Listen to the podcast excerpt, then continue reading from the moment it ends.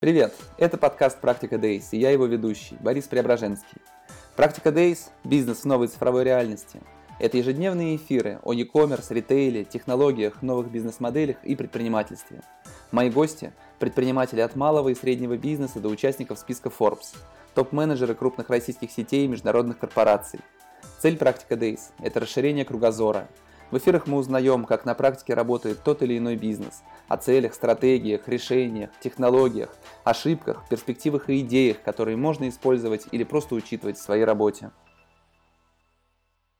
Всем привет, я Борис Преображенский, и сегодня моему проекту «Практика Days» в онлайне исполняется ровно год.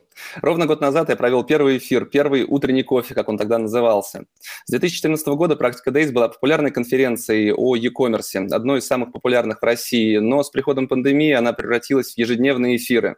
И сегодня я провожу 252 эфир. Сегодня у меня в гостях Павел Ковшаров, генеральный директор и основатель сети семейных э, парков развлечений «Замания» и семейного пространства Rock Cafe.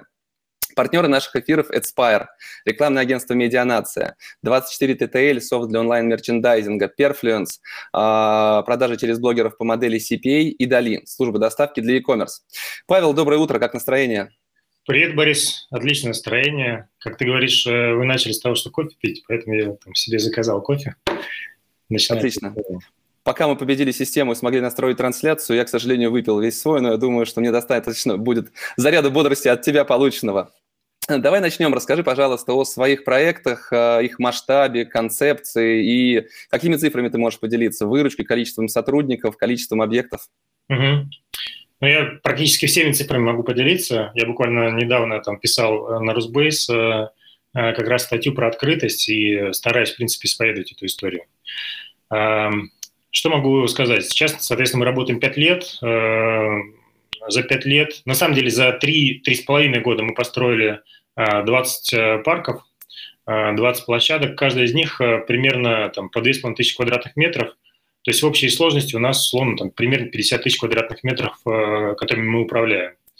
А что такое там 20 площадок с точки зрения выручки? Это примерно там полтора миллиарда рублей у нас было в 2019 году, и, соответственно, я рассчитываю, что в этом году мы, собственно, эти деньги также вернем.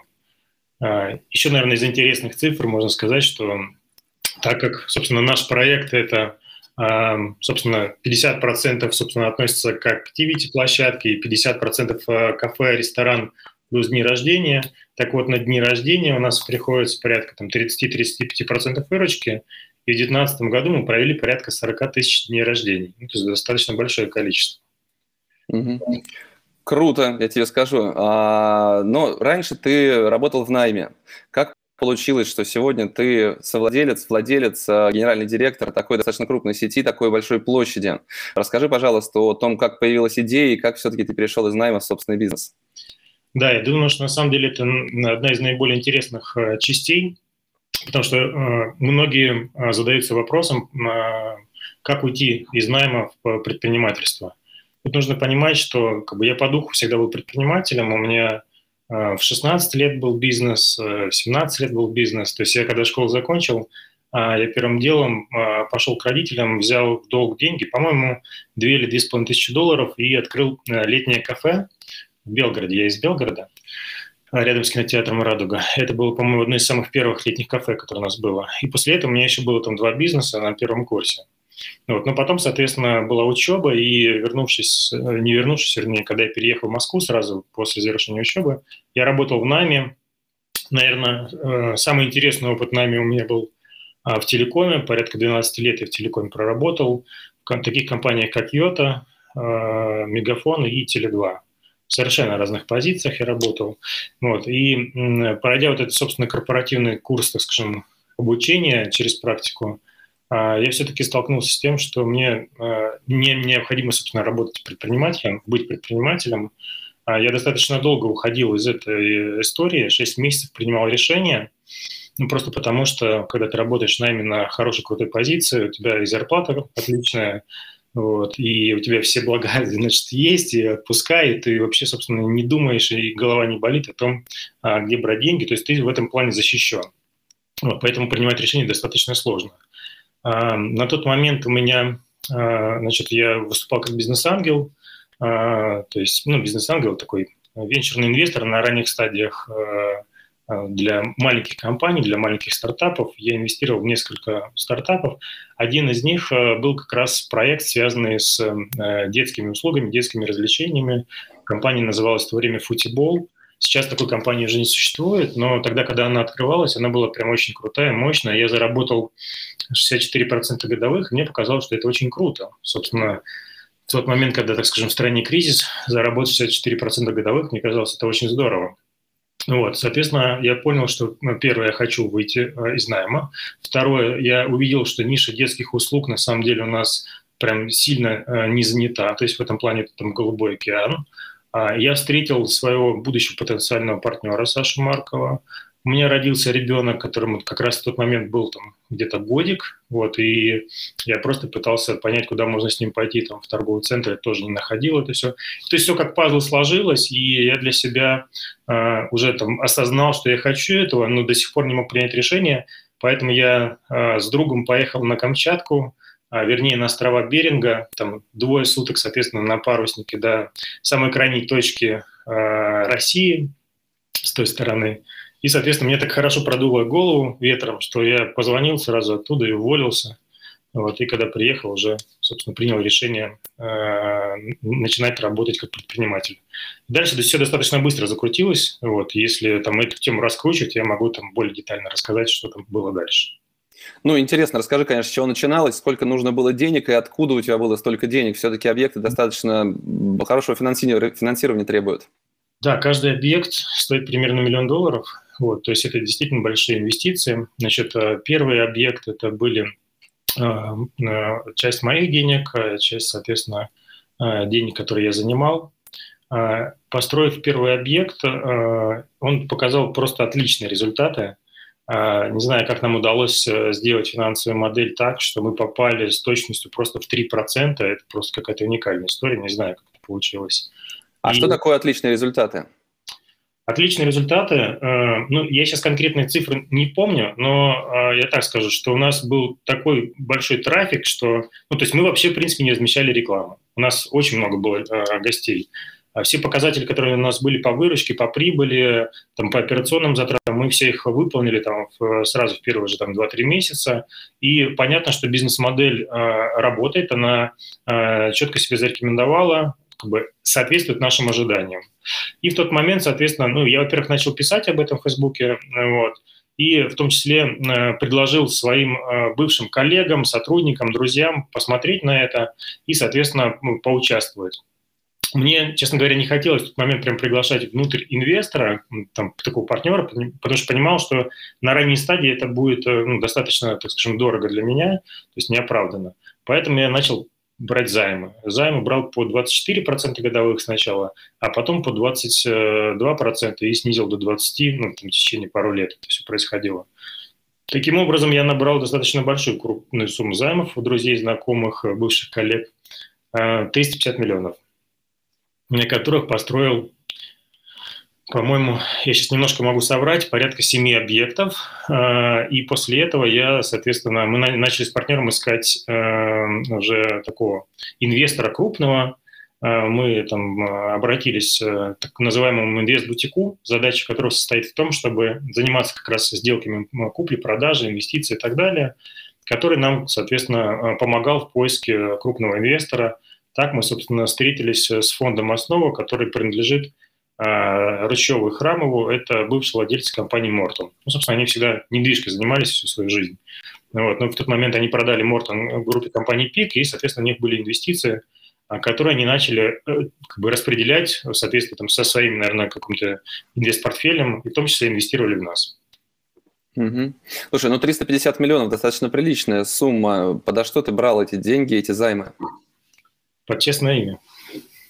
Угу. Это, это, это действительно так. Э, то есть мне люди просто доверяли, понимают, ну, они со мной работали, они со мной общались и как бы понимают, э, так скажем, что я человек, который держу слово, вот, которому там можно доверять, но действительно это был риск, конечно, для них. Для меня огромный был риск. У меня жена даже не знала, что я столько денег взял.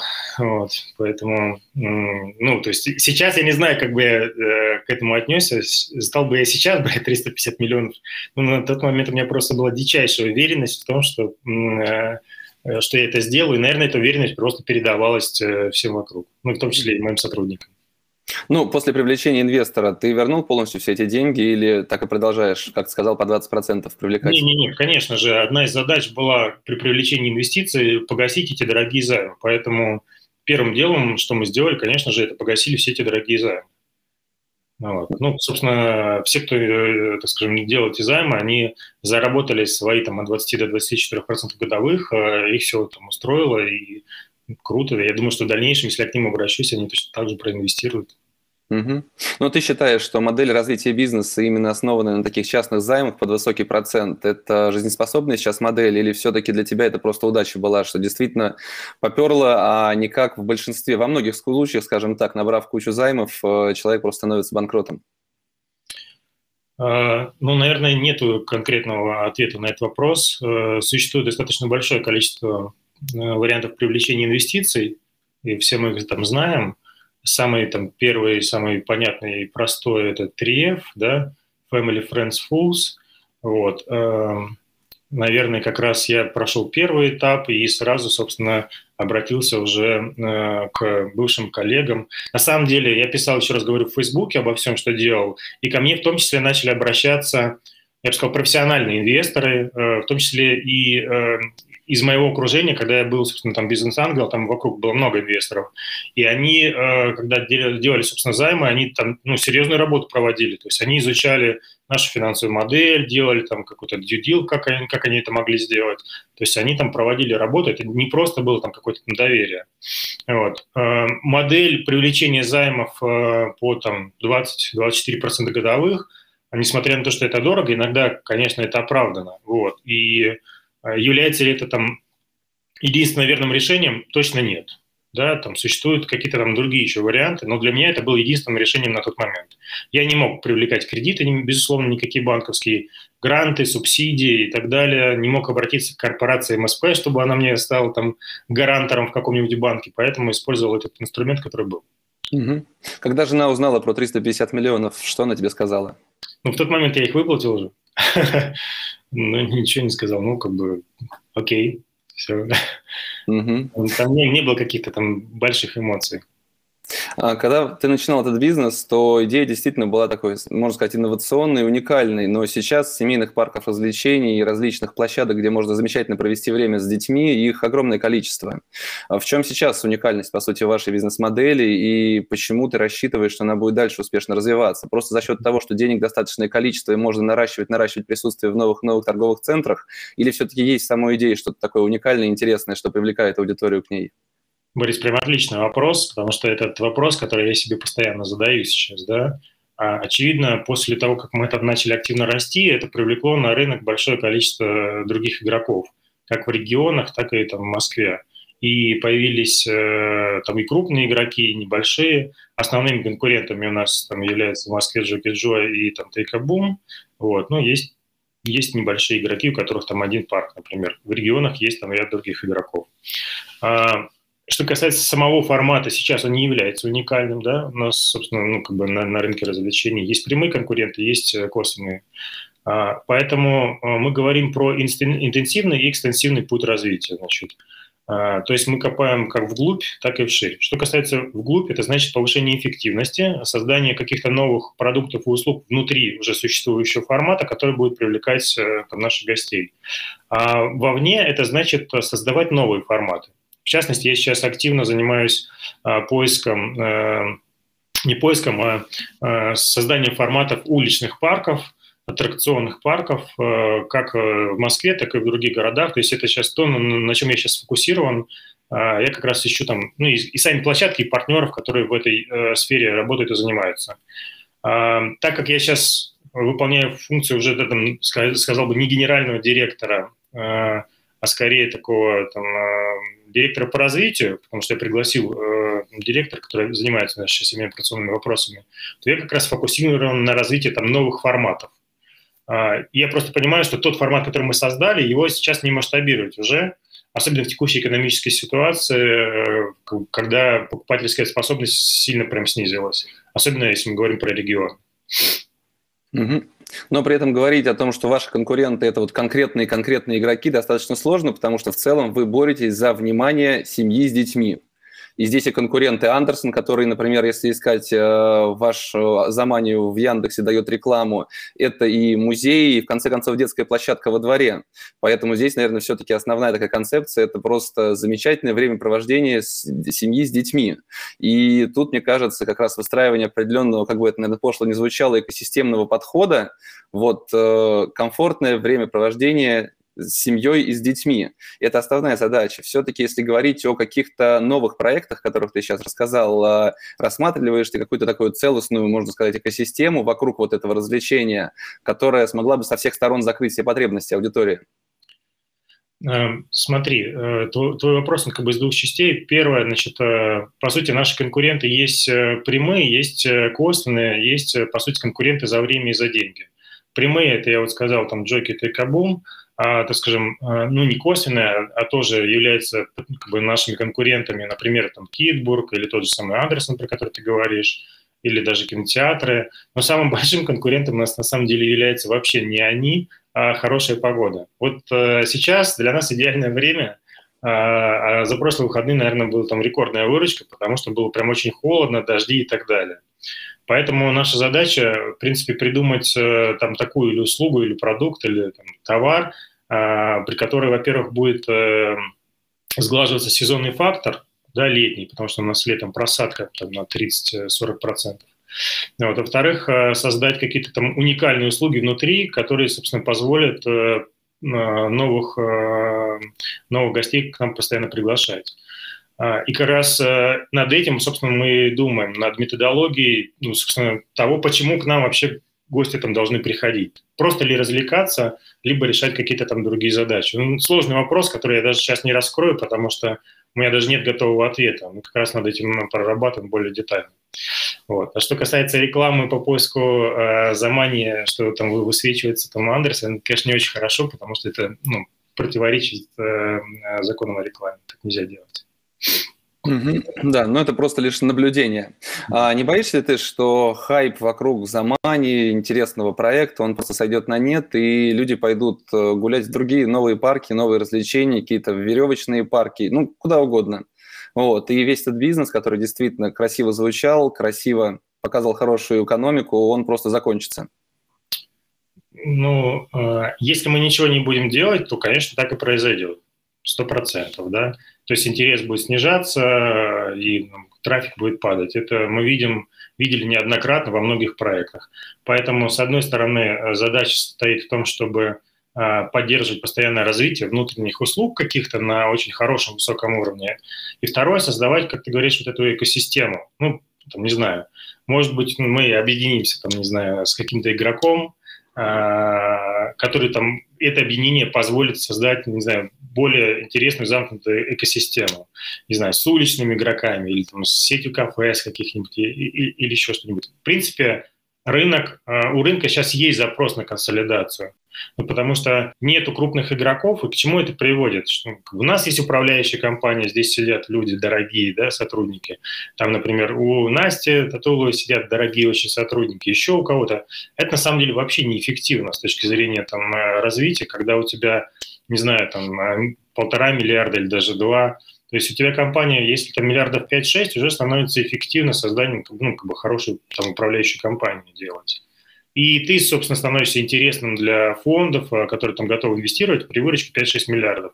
Собственно, рынок так или иначе пойдет к консолидации. Вот э, я уже пытаюсь там два года объяснить э, коллегам по рынку, по цеху, что это необходимо делать, но пока люди не понимают. Угу. Ну, полтора-два миллиарда, а прибыли сколько с этой выручки получается? А, прибыль – понятие растяжимое. Значит, э, есть операционная прибыль, есть EBITDA, собственно, на которой мы ориентируемся. Ну, EBITDA интересно. EBITDA, на которой мы ориентируемся, как бы цель у нас по этому году. А, наверное, порядка там 12-13%, если мне память не изменяет, это то, на что мы ориентируемся.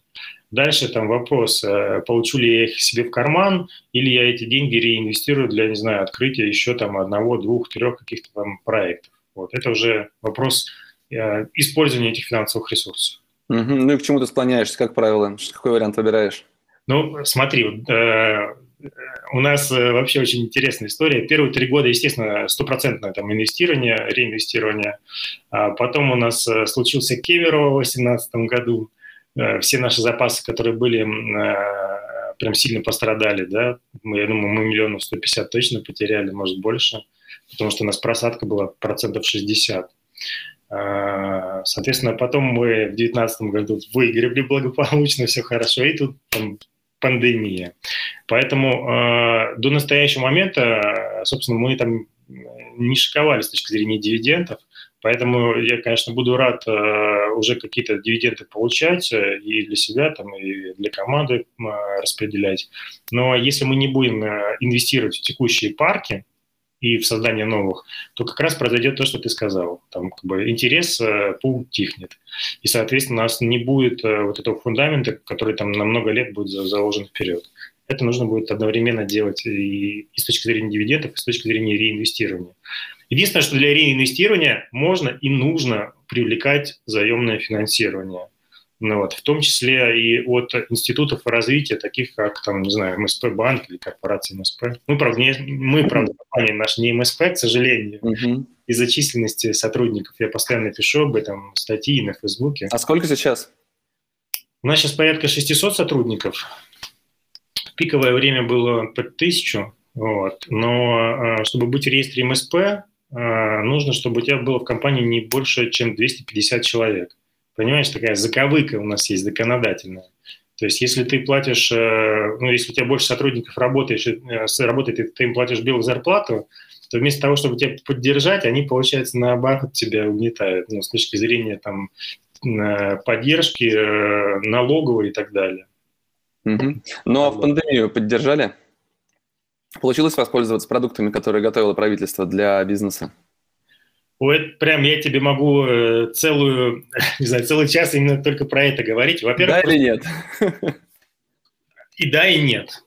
А, мы работали в рабочей группе э, э, при правительстве Российской Федерации, как при федеральном правительстве, так и в рамках московского правительства. А, и мы там просто тонну всяких бумаг исписали. У нас там такая рабочая группа хорошая была. А, как бы самый, наверное, известный человек из них как раз Настя Татула у нас вот в этой рабочей группе. Наша задача была подготовить, предложить и настоять на том, чтобы была эта помощь оказана. Причем не только э, тем, кто в реестре МСП, вообще тем пострадавшим отраслям. В итоге, собственно, какие-то из этих вещей э, были реализованы. А если мы говорим про нашу конкретную компанию, то единственное, что мы смогли получить, это э, вот этот кредит, так называемый ФОД 2.0, э, собственно, который предполагается, что он там, его можно списать, вот как раз сейчас его можно было бы списать если ты поддержал на определенном уровне развития. Но даже сейчас, собственно, это вызывает проблемы, потому что, несмотря на то, что мы, собственно, э, не увольняли сотрудников после того, как э, сделали этот, э, взяли этот кредит займ, а сейчас нам ВТБ говорит, что, ребят, надо 50% вернуть. И это просто какая-то ужасная история потому что мы пытаемся этот вопрос решить и с ВТБ, и с ФНС, и, там, а, и с Минэком, потому что просто у них есть системная ошибка, которая привела к разночтению а, того, как читает ВТБ, как читает ФНС, как читает Минэк, как читаем мы. Ну, такая вот глупость. Угу.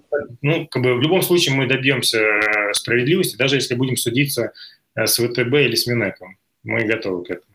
Ну, я думаю, что на вашем объеме это миллионов тридцать, не меньше, да, была поддержка? Мы брали займ 50, 50 миллионов. Угу. Понятно. Ну что же, в этом плане я хочу пожелать удачи, потому что когда давали эти займы, было непонятно, придется ли все-таки возвращать, не придется, и действительно много достаточно вопросов и проблем у большого количества компаний возникло с этим. Давай вернемся все-таки к бизнесу. А можешь сказать, как у вас устроена вся система от э, клиента, пришедшего на одну из площадок, до тебя? Как все это работает, какой софт управляет, и сколько... Ты действительно пишешь достаточно много о том, как развивать сотрудников, как развивать систему. Вот как она выглядит на практике у вас от э, клиента, от встретившего сотрудника до руководителя компании? Как это работает, на каком софте и какова иерархия, скажем, компании? Секундочку, ты сейчас говоришь про IT, да? А, я, нет, прежде всего, наверное, это сама система, сколько ступеней в управлении между вот самым там первым уровнем и генеральным директором, учредителем, и, собственно говоря, как функционирует вся эта система, потому что я понимаю, каждая площадка, она хороша тем, что ею достаточно просто управлять, с моей точки зрения, но когда их достаточно большое количество, а персонала набирается такое количество, очень интересно именно как выстроен менеджмент в первую очередь, а в вторую очередь уже именно IT-составляющая. На самом деле управлять э, сложно. Э, нужно понимать, что в каждом парке там примерно 50-60 человек работает. Э, и в целом в таких отраслях, там, там и официанты у нас есть, и специалисты парка, там достаточно большая текучка, ну, как бы для данного конкретного рынка это нормально. То есть нужно достаточно много их нанимать, адаптировать, обучать, и не у всех, так скажем, есть эта правильная привязка э, к компании. Что касается структуры, значит, э, у нас есть управляющие компании, и, соответственно, вот есть э, эти 20 парков. В каждом парке есть управляющий, есть менеджеры, есть менеджеры по продажам, ну и, соответственно, специалисты парка, официанты, бармены и повара. То есть, так скажем, два самых главных человека в парке – это у нас управляющий и шеф-повар, вот, и, соответственно, управляющим помогают э, там один или два менеджера. А, это что касается самих парков. А, э, но сбой может быть совершенно на всех участках. Да? Вот э, от момента, когда человек просто подошел к кассиру, и он, он может улыбнуться и тебе хорошо все рассказать, а может, не знаю, не улыбнуться или, там, не дай бог, нахамить. Да? Ну, вот. а дальше, соответственно, как бы гость к нам прошел в парк, и он может увидеть чистый парк, может увидеть грязный парк. Грязный парк, например, если э, клининг не отработал, а менеджер его не проконтролировал, не проверил. Ну, как бы и на всех этапах, э, когда проходит гость, э, он так или иначе сталкивается с определенными там, ну, как бы он оценивает парк и потом с этой оценкой выходит. Много вопросов возникает, честно скажу, именно в зоне кафе, потому что, что касается, так скажем, зоны, там, где дети нас бегают, ну, дети всегда счастливы, у них все хорошо.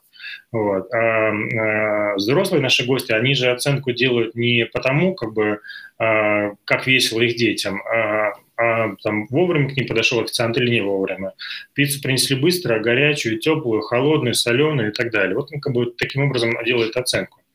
И только с жестким реальным контролем можно достичь того, чтобы э, все это как бы работало как часы. А теперь представим себе, что у нас Э, в месяц приходит там, в каждый парк 30 тысяч человек. А, и представим, что там, как бы вот мы провели за 2019 год 40 тысяч дней рождений. То есть так как огромное количество там, людей к нам приходит, ну, то есть это там ну, полтора-два миллиона человек в год э, и там 40 тысяч дней рождения, то есть количество как бы, ошибок, которые могут э, возникнуть, оно достаточно большое. Если, соответственно, очень жестко этим не заниматься, не управлять, то как бы все это реально навернется медным тазом. Собственно, как мы, это, как мы этим управляем? Значит, есть управляющая компания, и, соответственно, есть там операционный блок, есть коммерческий блок, ну и так далее, там юридический, финансовый, бухгалтерия и так далее. Плюс у нас еще есть колл-центр, да, который тоже относится к коммерческому блоку. У нас половина, а, так скажем, коммуникации и э, продаж э, происходит именно через колл-центр. А, сейчас, э, собственно, там руководители основных вот этих блоков, коммерческий, операционный и так далее, вот эти вот эм, руководители, мы еженедельно проводим там встречи, э, на которых, собственно, прорабатываем все вопросы, которые у нас есть, так скажем, тактические и среднесрочные. И там раз в квартал мы прорабатываем обязательно стратегические вопросы на, на стратегических сессиях. В принципе, все это будет работать, еще раз, только в одном случае, если как раз линейка парка, официанты, там, повара, специалисты парков, кассиры, менеджер по продажам, если они на своих местах будут хорошо прорабатывать, ну, отрабатывать. А это будет в каком случае? Если они будут понимать, что они делают, зачем, если у них будет ресурс, если у них будет мотивация, если у них будет необходимые знания, если будет необходимый, так скажем, внутренний, э, внутри компании, внутри э, команды э, хорошая, хорошая атмосфера ну, это реально как бы сложно сделать, и задача как раз именно в этом состоит, чтобы, ну, чтобы все это не поломалось. У нас реально это ломалось, я вам честно скажу, И, мы, ну, собственно, за 2020 год практически все поломалось. А, и сейчас как бы, мы заново все эти вещи отстраиваем. У нас пришла новая команда руководителям, практически полностью заменили команду руководителей. И, наверное, может быть, я совру, половину управляющих парками также, так, также э, мы заменили. По разным причинам совершенно.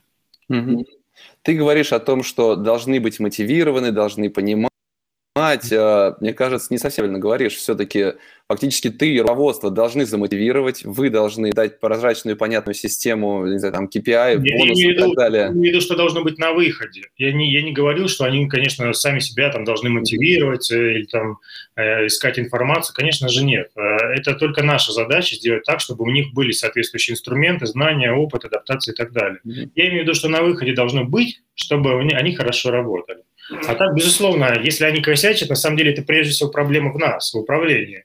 Значит, мы им не объяснили, не передали информацию, не рассказали, как надо и почему вообще это надо делать. Угу. А, да. А как построена вся эта система вот э, по работе с таким количеством персонала, причем э, там специфического персонала периодически? Ведь это для кого-то подработка, для кого-то, я так понимаю, не основная работа, да? Э, система построена. А, смотрите, часть вещей, которые я буду говорить, э, работает, часть работала, и мы как бы заново запускаем. Я говорю, некоторые процессы поломались. Значит, э, э, это правильный там найм правильных людей, то есть ну, рекрутинг достаточно четко должен отрабатывать эту историю. А, как по, так скажем, ценностям, так и по каким-то знаниям. Значит, ну, условно, нельзя повара взять, если он, соответственно, не умеет качественно выполнять свою работу. Дальше адаптация. То есть э, мы, когда там попадает специалист в парк, он обязательно должен быть правильно адаптирован. Тут работа менеджеров и управляющих, прежде всего, самого парка э, происходит. Если они плохо эту штуку отработали, человек у них может через день или два вообще уйти. И мы это видим иногда возникает, когда там текучка повышенная у конкретного управляющего. Это значит, что он не, ну, как бы не очень много внимания уделяет конкретному специалисту, который к нему же пришел, ему, по сути, помогать делать его работу. А, Дальше у нас э, точно был, сейчас э, не до конца работает хорошо, институт э, наставников, да, когда в каждом парке есть наставники, которые помогают влиться в коллектив новым специалистам. Это вообще очень круто работает на самом деле. А, и во всех компаниях я прям крайне рекомендую использовать эту историю наставничества. Дальше, соответственно, необходимо разработать систему мотивации для официантов, барменов, управляющих, менеджеров по продажам.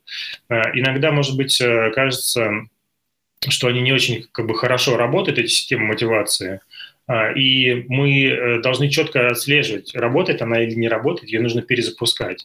Потому что для каждой системы мотивации существует, условно, определенный жизненный цикл, этап э, ее развития, который нужно менять.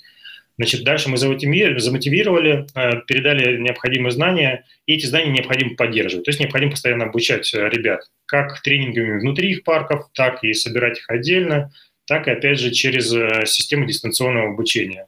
В частности, у нас э, до пандемии э, мы отлично работали с, с двумя проектами. Сначала это была система Motivity, потом мы перешли на сервис Гуру. Вот, собственно, такое большое количество инструментов, набор, который, набор инструментов, которые нам необходимо использовать для того, чтобы все это реально хорошо работало. Угу. Ну, а как отсеивать людей? Ведь вам, насколько я понимаю, наверное, важное самое для сотрудников – это любить детей, любить свою работу и часто улыбаться. Как заставить людей это делать? Э, не знаю, как прям заставить. Наверное, прежде всего нужно, ну, ты же сам правильно сказал, э, это ну, не должны, а это как бы они должны просто понять, принять эту историю. То есть э, Почему, например, вот я когда приезжал там, в Штаты, там просто в магазин заходишь, они тебе улыбаются, как будто ты его родственник, которого он тысячу лет не видел, с огромной кучей подарков к нему приехал. Это на Почему? самом деле, это просто тренинг, реально. Их просто обучают так, э, ну, то есть э, это в целом культура уже у них такая. То есть неважно, как они к тебе относятся, они к тебе улыбаются и общаются э, с тобой радушно, потому что это уже сформированная культура, как в целом американского обществе, так и в конкретных магазинах они понимают, что они э, больше просто тупо заработают для себя лично, если просто будут улыбаться. Это реально там тренинг, там, не знаю, хороших настроений и хорошего отношения. У нас просто ментальность другая, нам сложнее. То есть мы все там э, такие невеселые по жизни какие-то. То есть мы как-то не умеем активно так радоваться жизни, как они, наверное. И нам просто больше с этим нужно работать. не знаю, ну, то есть через объяснение, через мотивацию. Пока они не поймут, э, что от их улыбки зависит э, их кошелек, наверное, будет тоже сложно. Угу. Ну, то есть в мотивацию зашита именно как удовлетворенность клиента, количество улыбок, подаренных гостям за сутки? Нет, невозможно зашить количество улыбок, а, но возможно а, зашить э, количество, не знаю, проданных дней рождения. А количество проданных дней рождения зависит только от того, насколько хорошо ты с человеком пообщался, удовлетворил ты его спрос или не удовлетворил. Ты ему продал за 10 тысяч рублей день рождения или за 25. Человек, если ты, собственно, с ним ну, как бы нормально не общаешься, он там не будет раскрываться, не будет готов там, тебя хорошо отметить день рождения. Вот у него там бюджет 20, он тебе может за 15 провести, а может за 25. Только, собственно, от тебя зависит, как ты будешь делать эту продажу. Вот прям ты к нему открыт, хочешь ему помочь. У него ребенка один раз в году день рождения. Ну, это просто, это реально круто, провести для ребенка день рождения. Если ты сам это понимаешь, принимаешь и можешь объяснить это человеку напротив, ну, он, конечно же, даст тебе эти 25 тысяч. Вот. Как бы, даже если он там нужно будет 5 тысяч занять у кого-то. Угу. Ну, то есть э, те люди, которые не смогут удовлетворить, фу, удовлетворить клиента, вы получаете обратную связь от клиентов о том, что мы недовольны остались, не знаю, написали в социальных сетях, и Хоро... что вы прощаетесь с этими людьми? Хорошая тема, сейчас ты затронул, вообще тема обратной связи э, и там сервиса. Буквально э, вчера я получил негативную обратную связь э, из одного нашего парка, э, что Значит, заказали торт, соответственно, и вот официант молодой, к сожалению, не донес этот торт, там, не знаю, упал, и прям торт у него просто выпал. Все, да, нет торта. А, но это как бы не была бы, наверное, такая дикая проблема, если бы в этот момент, э, не знаю, там менеджер или управляющий сказали, окей, фиг с ним, торт валяется, мы сейчас уберем, давайте мы вам, не знаю, сделаем пирожных, там еще чего-нибудь, и продолжим веселье. Вместо этого как бы а у менеджера там начались разборки с официантом, еще и там на людях. Так же не должно быть совершенно. То есть я на самом деле тоже об этом открыто говорю, потому что я понимаю, что так не должно быть. А, и э, все вокруг это там тоже четко должны понимать. Во-первых, я там прям очень благодарен человеку, который написал, во-вторых, для нас это прям хороший триггер, чтобы там разобраться в конкретном парке, как у них устроена коммуникация. И почему вместо решения проблемы гостя начали решать проблему, словно у, у как бы разбитого торта. А, и вот эту вот обратную связь, которую мы получаем, каждую абсолютно, я получаю лично себе там и на Facebook, и в почте, и в Instagram, и куда угодно, и мы каждую там разбираем, а, и это нам помогает просто реально улучшиться. То есть это не какое-то там бахвальство или слова, это реально там работает.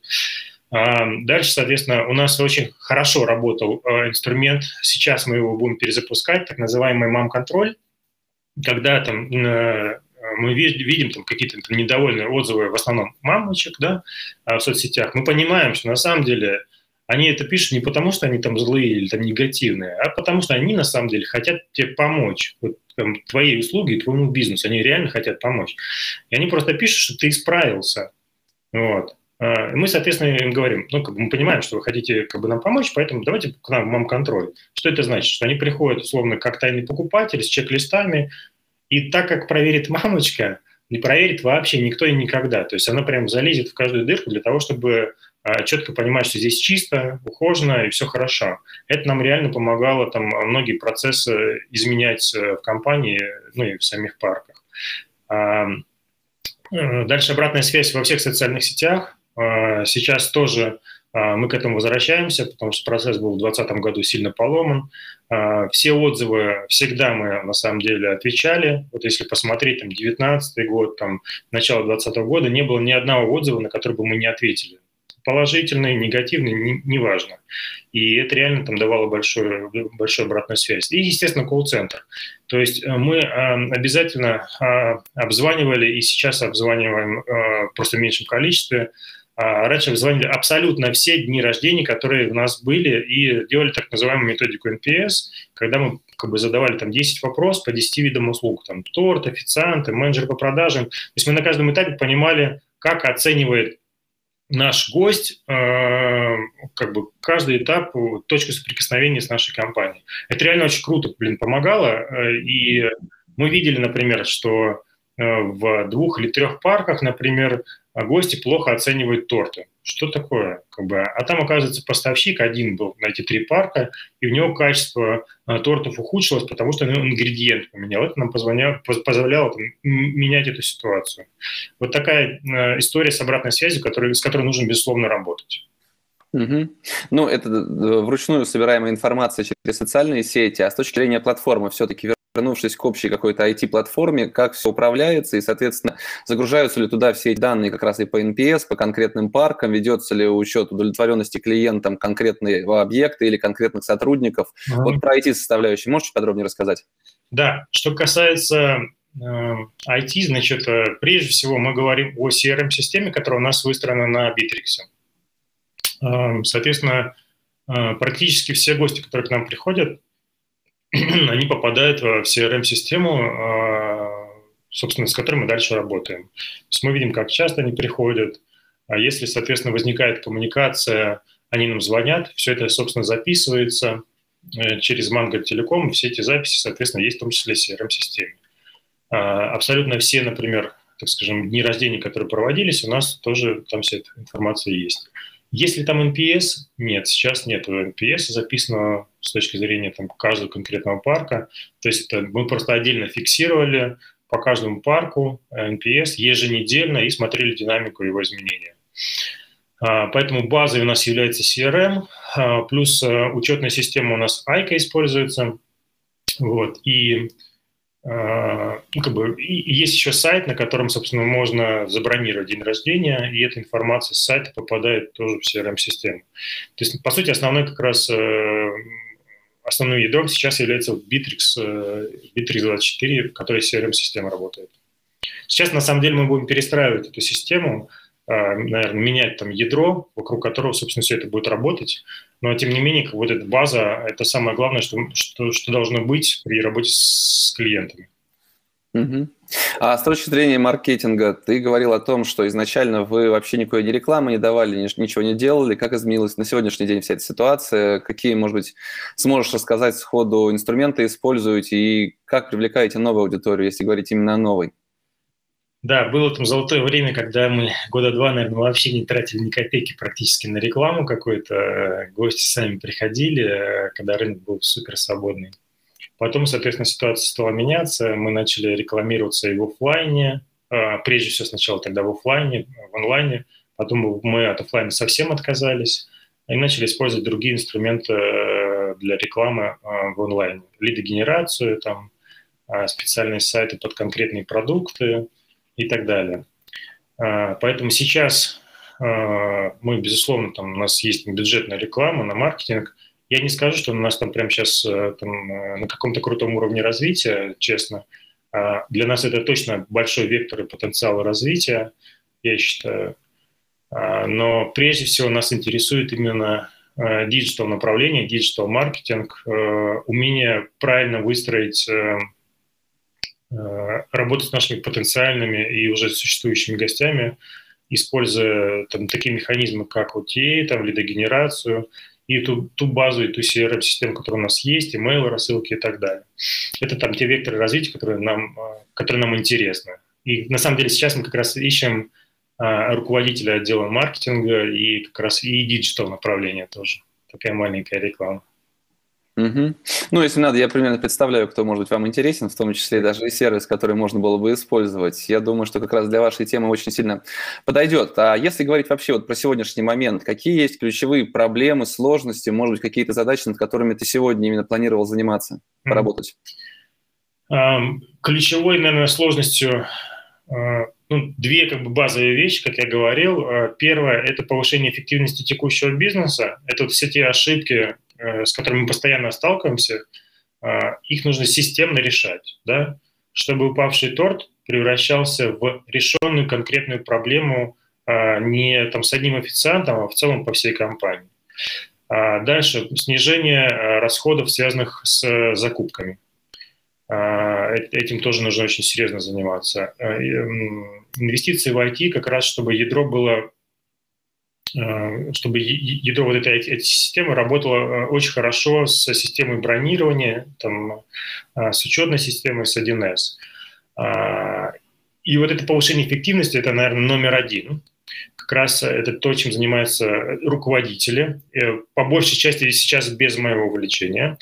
А, а моя задача сейчас как раз это поиск создания новых форматов. Это то, чем я занимаюсь по большей части. Плюс э, какую-то часть, связанную, не знаю, там, с GR, с работой с банками, тоже это тоже мои задачи. То есть, с одной стороны, поиск новых э, ниш, новых форматов и, наверное, и новых партнеров в этой сфере, э, которые там хотят, э, может быть, какого-то развития, им нужен там сильный партнер. И второе – это как раз повышение эффективности всех процессов, которые есть. Это и маркетинг, и финансовый учет, и там, бухгалтерский учет, и, безусловно, IT-направление, которому сейчас много внимания уделяем. Угу. Ну, то есть, по сути, глобальные вопросы, влияющие непосредственно на финансовые показатели бизнеса. Абсолютно. Что это выбор для себя. А, ты отдал управление компанией э, наемному генеральному директору. Правильно я понимаю? Ну, юридический генеральный директор я, да, он, собственно, является э, моим заместителем, но, по сути, реально команда сейчас управляет э, полностью проектом ну, не страшно отдавать фактически свою идеологию, то, что ты сам создавал своими руками, отдавать кому-то другому. Вдруг э, не пойдет, вдруг вся эта система, а эта система, она по сути как такой, ну, не карточный домик, но если выдернуть какое-то звено из всего, всего то, что ты описал, то действительно там и мотивация может порушиться, и, соответственно, качество, удовлетворенность клиентов. Опасная система. Не страшно ли тебе было приглашать, ну, то есть, по сути, отдавать бразды правления кому-то другому? Ну, конечно, страшно. Конечно, страшно. А, э, было, сейчас нет. А, а, я, собственно, сделал это прямо в самый кризис. Вот, Спихнул с себя все обязанности. Во втором квартале как раз, э, ну, на самом деле так получилось, что я его пригласил, и бац, там, пандемия. Ну, то есть это, это не запланированная акция была, это не подстава была.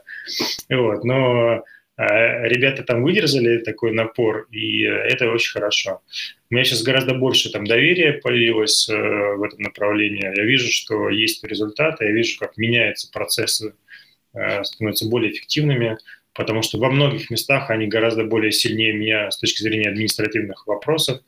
А, я понимаю, что первое, если бы я не сделал этот шаг, я бы просто сдох, ну реально, я просто сгорел бы в 2020 году, потому что мне и так очень-очень тяжело было. Я вот сейчас только при, пришел в себя.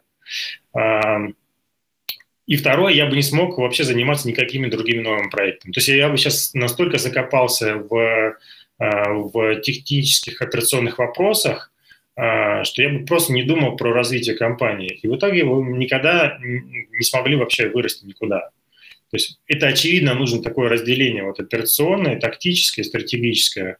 А, и мы сделали это разделение, наверное, наверное, все-таки самое лучшее время, реально. То есть э, если бы мы тогда этого не, не произвели, не знаю, сделал бы я это сейчас, или бы уже компании в таком виде не было. Угу. Ну а от чего ты получаешь больше всего удовольствия? Когда открывается новый парк, когда компания отчиталась об итогах года, о заработанных деньгах, от чего конкретно ты получаешь больше всего удовольствия? Я прям такой кайф э, получаю при создании каких-то новых проектов, новых, новых объектов, новых форматов, когда мы их разрабатываем, когда мы их строим, э, когда мы их запускаем. Это прям такой истинный кайф, такое состояние потока. Вот. А когда мы получаем хорошие результаты, как мы, например, получили за прошлые выходные, это прям является таким хорошим подтверждением, и ты там думаешь, наверное, мы правильно сделали какие-то вещи, это и подтверждение этому, собственно, это выручка на, на, на счету. Вот. Поэтому как раз я сейчас занимаюсь любимым делом, э, развиваю новый проект, новый формат.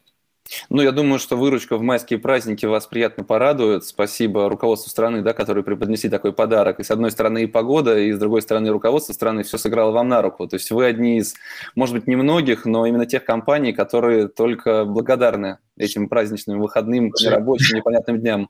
Ну, смотри, я прям сейчас в окошко смотрю, там идет то ли дождь, то ли снег, и я так радуюсь этому, а, потому что понимаю, что, ну, конкретно для нашей компании это хорошо. Наверное, все остальные будут смотреть и ненавидеть меня за это.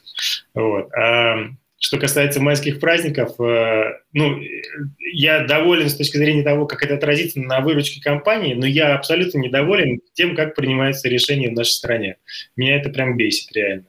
Ну, то есть нельзя так взять и вот так принять решение, ребята, каникулы, а еще за ваш счет я забыл сказать. Вот так не надо делать, мне кажется.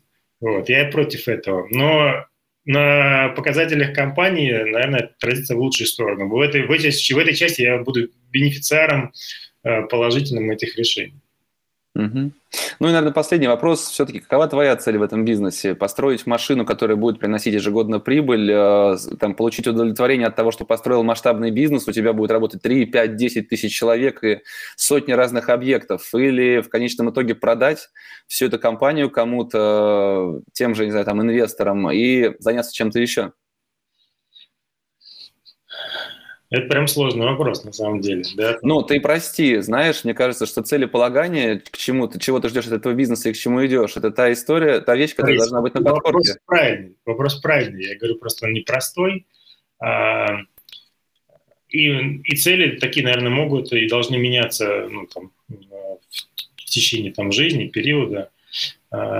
Я, собственно, когда я открывал компанию, я прям очень хотел построить реально большую компанию с серьезным, большим узнаваемым брендом, а, много больше, на самом деле, чем это и сейчас.